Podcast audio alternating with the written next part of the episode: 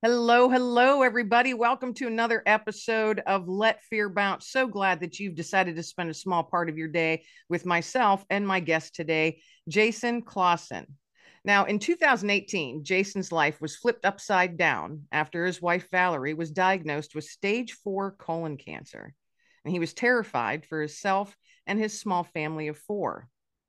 Nine months later, they did find themselves saying goodbye to his beloved wife and no one or or thing can fully prepare you for life's challenges, trials, and pain. Now, after the funeral, he found that his support from his family and friends quickly disappeared.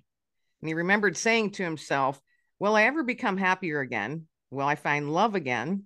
Will I find joy again?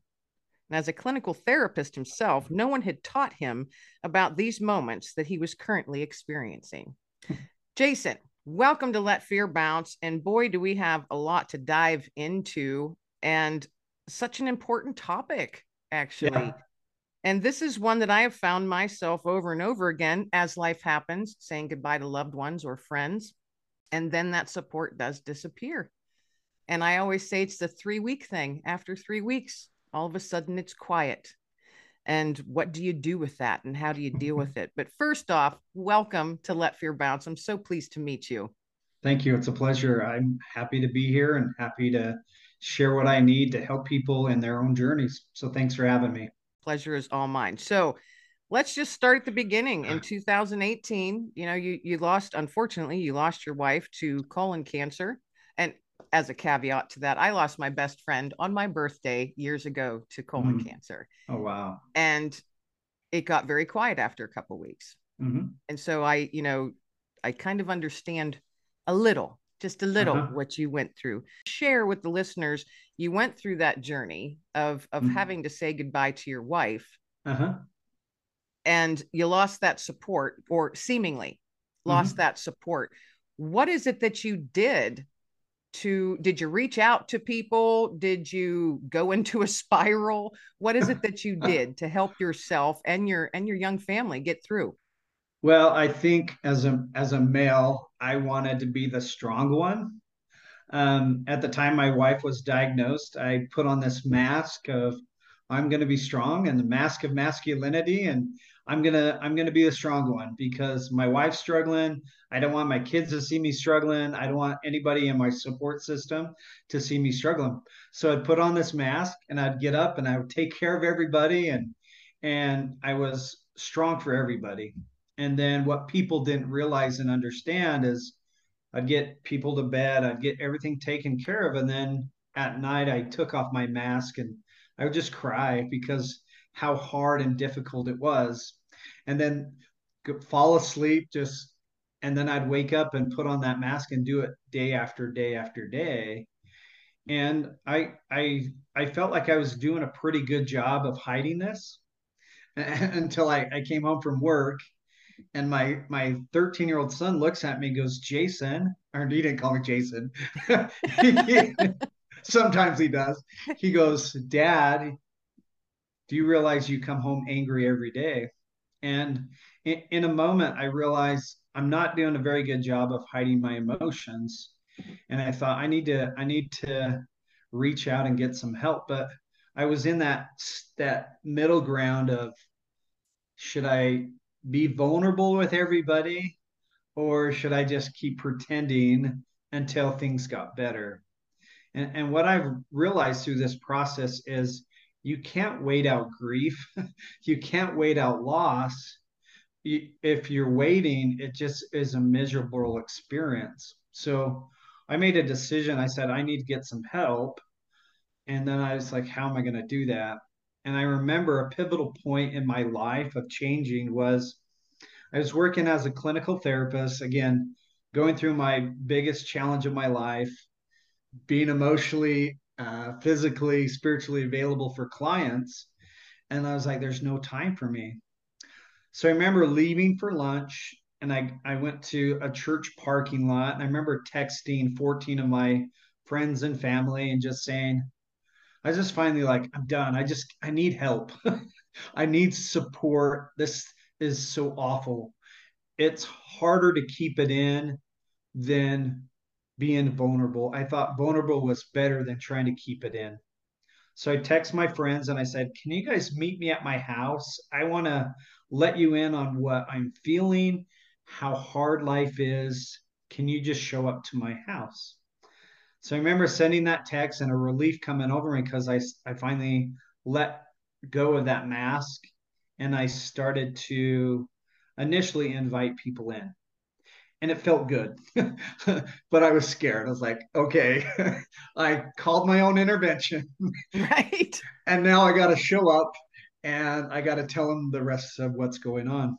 But everybody that I text showed up to my house. And in my living room, I remember sitting around and looking at people that loved and cared about me. And, and what I also learned is people want to help, but you almost have to give them an invitation to help you almost have to invite them into that circle. And then it gives them permission to start asking harder questions, sitting and crying with you, or voluntarily doing things that will help you. So I took off my mask, I shared what was going on, and I just cried. And it was just, it was liberating. I remember looking around and people are just wanting to help me and for for finally i felt like i didn't have to do it by myself. And in that circle that intervention i i call it a healing team. Um, what we did and we we had one of my uh, my, my sister-in-law she became the captain of my team. And the captain of the team took charge of the team and what, what I do when I was struggling or triggered, I could text her one word, help. And what she would do is she would send a text out to our team. And what the team did in this healing team is they identified something that they could take off my plate um, to help me and something that they were good at. So, an example is my parents took on my laundry. yeah. My, uh, yeah. I had a friend that would do the yard work. I had a friend that would come and take the kids. I had a friend that come and do the housework. I had someone that would text me uplifting messages. I had someone that would take me to lunch once a week. And in this circle, as soon as I needed help or it was too overwhelming, I send out that text and my team would go into action and they would take all the stressors off until I could take them back into my life. And I was like, oh my gosh, I don't have to suffer. I can move forward in my life because I let people in to help me. And again, I think that was the pivotal time where I began to say, I, I can do this because I connected with my team. And I learned the opposite of grieving is connection. The opposite of de- depression and anxiety is connection. And I found the help I needed by opening up and asking them to join my circle and enjoy my healing process. So yeah, and that's an amazing, an amazing journey just right there. How you you said that you called your own intervention and you formed your healing team. Now I, I love that those two words put together, healing yeah. team. So often those folks that are on the outside looking in, they want to help in some way, but they don't know how or maybe your grief makes them uncomfortable. Mm-hmm, mm-hmm. And I mean, that's just, you know, that's just being honest. I know I've been in numerous situations where I just push through my discomfort and say, Hey, you haven't asked, but is there anything you need? But I love how you you took it upon yourself. And then you've got that word. You had that word. You text it to the captain of the team and she uh-huh. shot it out to everybody else and everybody just jumped into action. It sounds so simple to do and it makes so much sense to have that in place. I just wish every family had something like that that they they knew they could turn to. It's like okay i'm i'm i'm swirling. I'm in the swirl. I'm yeah. going down. Yeah. You know mayday mayday yeah. man down. Somebody help me but what you've what you put together there is just awesome and you know i commend you for that and that you were you. that you were able to pull yourself up and you you found that little bit of light just enough light to say hey people i need some help please come over to the house you know yeah that's strength. That's tremendous strength right there. And some folks just can't find it.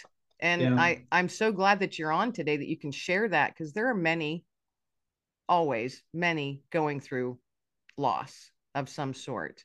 I I tend to tell people like because people are like, I don't have 14 friends to jump in, and and I I always say, well, let's start with one. Let's start with one, and I and I think the key is is starting to take off that mask and be able to invite people into that circle, and at least you have one person when things are hard you can reach out, and and I always say, not everybody is is good to help.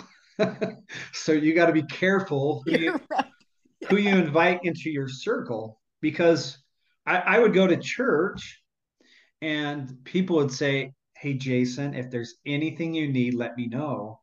But I always had a hard time with that because it felt like they were putting the responsibility back on the griever. And I was already dealing with too much. I was like, I don't want another assignment. I just want you to sit with me. I want you to just show up and say, I have dinner for you. I don't care. Here's dinner for you tonight. Here's some paper products. I know you're going to need them.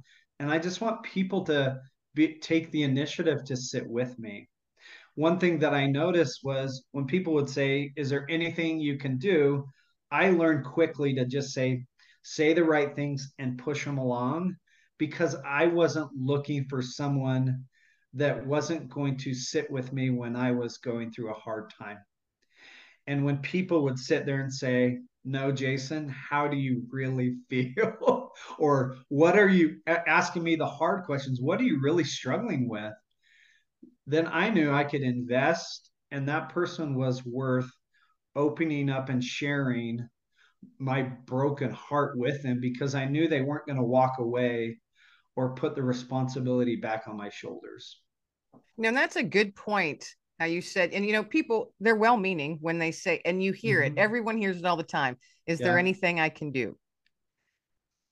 It may just be noise from some people, uh-huh. which is just being honest. It might just be noise because that's yeah. the quote unquote right thing to say. Yeah. But how you said, how you worded it, it felt like they were putting the pressure back on me as the griever to come mm-hmm. up with something, a task for them to do. What a good point that is. And I'm so glad that you brought that up. And hopefully, you know, the listeners and myself, it's going to that's to stick with me. That was a good little nugget you tossed out there, Jason. So thank you. You're welcome. yeah. But that's something, and I know I've said it. Is there uh-huh. anything I can do? And I never, I never looked at it like I was actually tossing a, you know, more stress back on the griever. Yeah. So that gives me something to think about because I never meant it in any other way, but I truly want to help. I just don't know what to say. Yeah. You know, so what an odd gosh, good nugget, good nugget there. Love it. now, out of all of this, you and your kids later on in this journey came up with an awesome program that I would love for you to share with the listeners. So, something amazing that can come out of grief. Well, again, it was I I wasn't going to sit around and wait for grief to go away. I knew I had to be proactive in helping myself and I had two boys that I didn't want to be 5 years down the road and and taking them to therapy and dealing with the stuff that I have I avoided right now. So I was like, we got to do something to find a way to find happiness again. And the thing that me and my boys came up with is we and my kids and I started a lemonade stand to raise money to create yellow baskets of yellow stuff that could cheer people up. Um, and we were looking for people that had gone through loss and cancer, and we wanted to show up and deliver them some some good news because they've had some terrible news.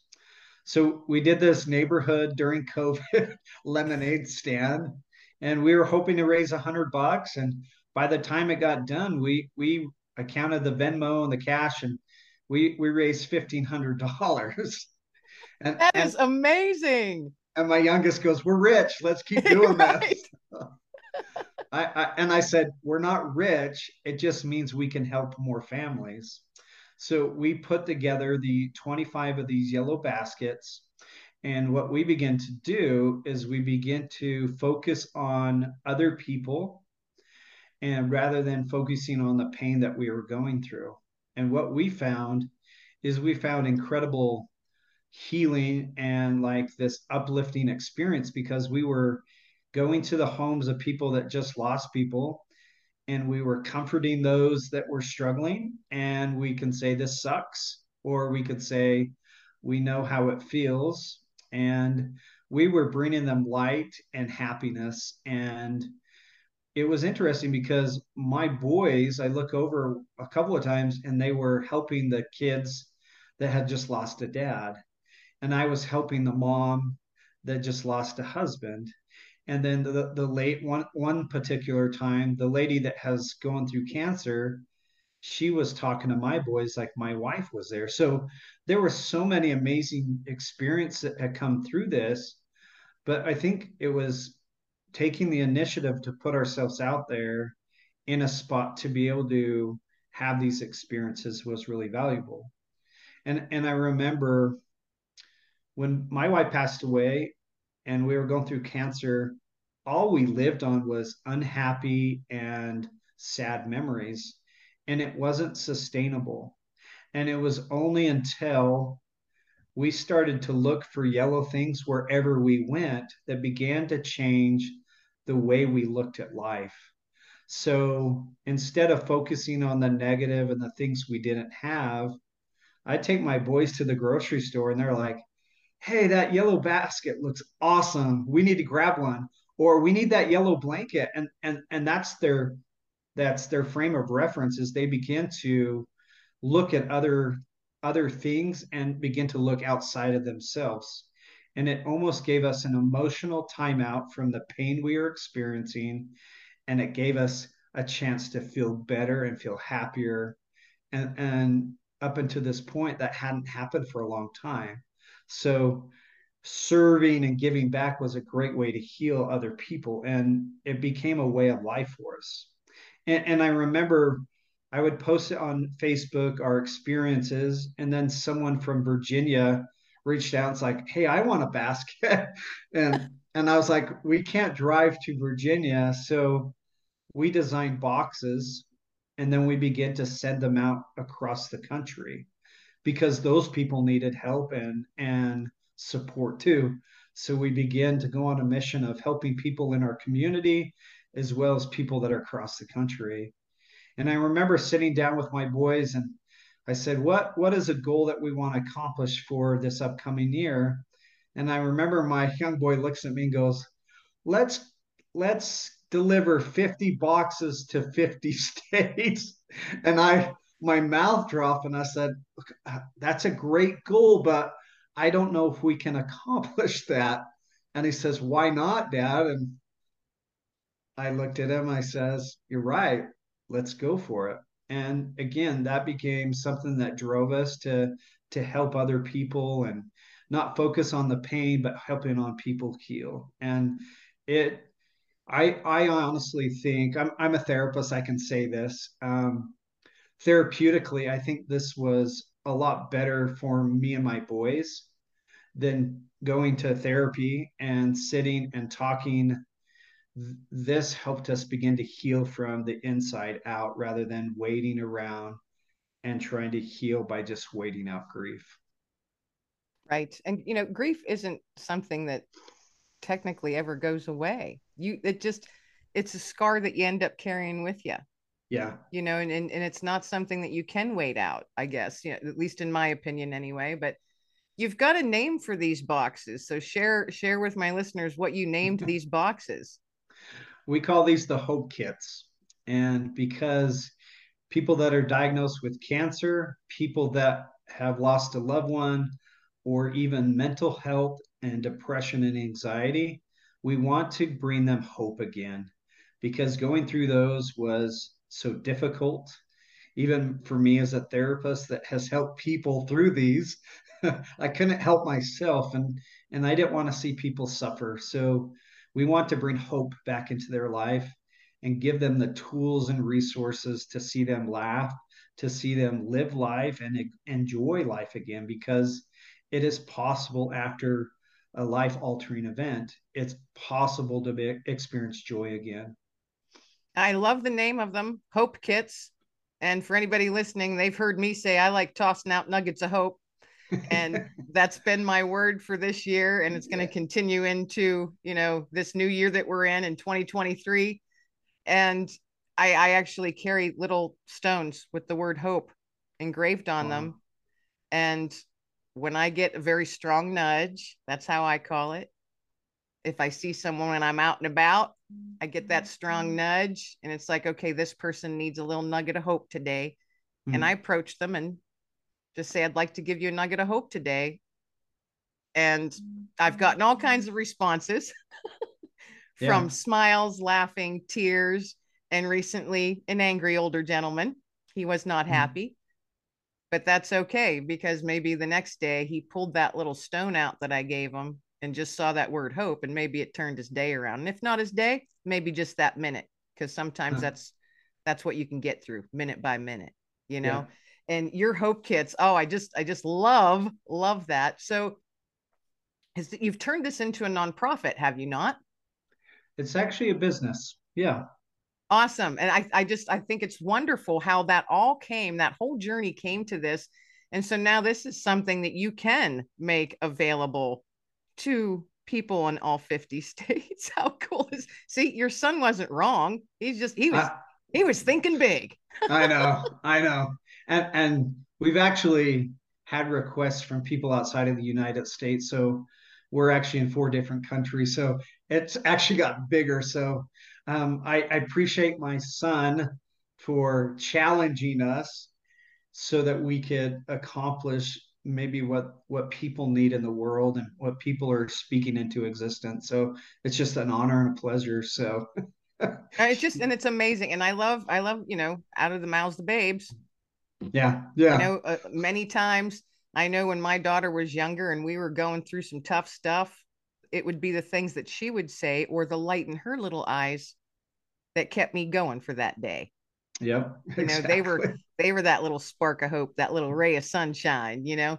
Mm-hmm. Share with the viewers where they can find more information on this on this beautiful project that you've got going. If you've got a website, how they can contact you, whatever you'd like to share.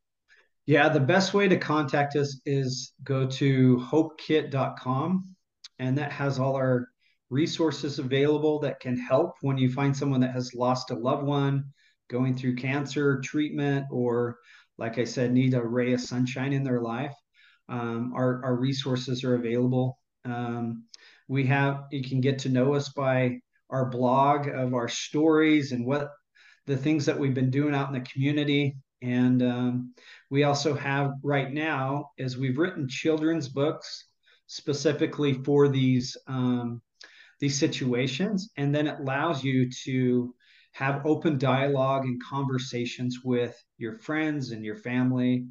And and right now we we feel so important to help people. Um, you can get on our website and you can um, email them to you for free um, as an ebook to be able to share them with friends.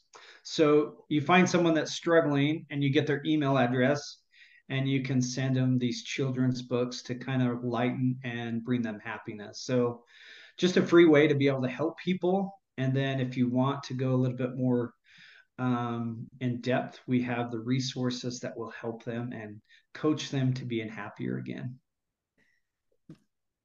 As soon as you said children's books, because in the back of my mind, this entire conversation, I'm thinking this man needs to get some children's books out there. what an amazing journey and how it's still unfolding obviously yeah. still yeah. unfolding you never know where it's going to go from here i can only you know it's you're tossing you're tossing your own version of hope nuggets out there it's going worldwide which is awesome because we're all humans we all struggle we all go through depression and trauma and loss and grief. We all mm-hmm. will one day. Yeah. We're, we're not immune to it. And what you're able to share with people all the different resources that you have that can help them over those tough times i think it's just it's awesome. And i think you're truly blessed to be able to do this. And the blessings that you're tossing out are immeasurable and Yeah. so much of it you'll you'll never know about Yeah. Here, well, I like to tell in the hospital after the doctor diagnosed my wife with cancer, she looked me in the eyes and said, Jason, cancer has a way of enhancing your life.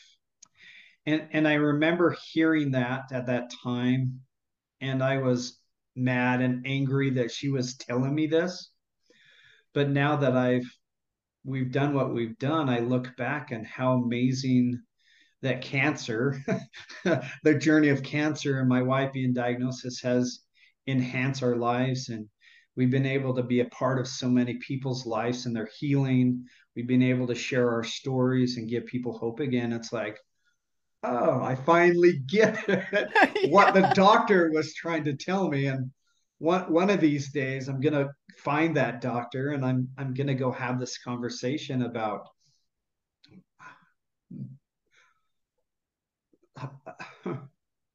getting emotional how that phrase has altered my life has altered my kids life and hopefully everybody that i come in contact with can find hope and, and joy again because going through life altering events is is just awful. But what can come out of it can be such an amazing experience that has that will help you become your best self if you lean into the discomfort if you approach it the right way. And hope is waiting. It's just a matter of how soon you want to find it. Hope is waiting we're going to wrap it up right on that. Hope is waiting folks. And and you guys out there listening you hear me say it all the time talking about hope and me tossing my nuggets. And uh, I always I always say I walk around with my bucket of nuggets and I just chuck them at people. Here's some hope.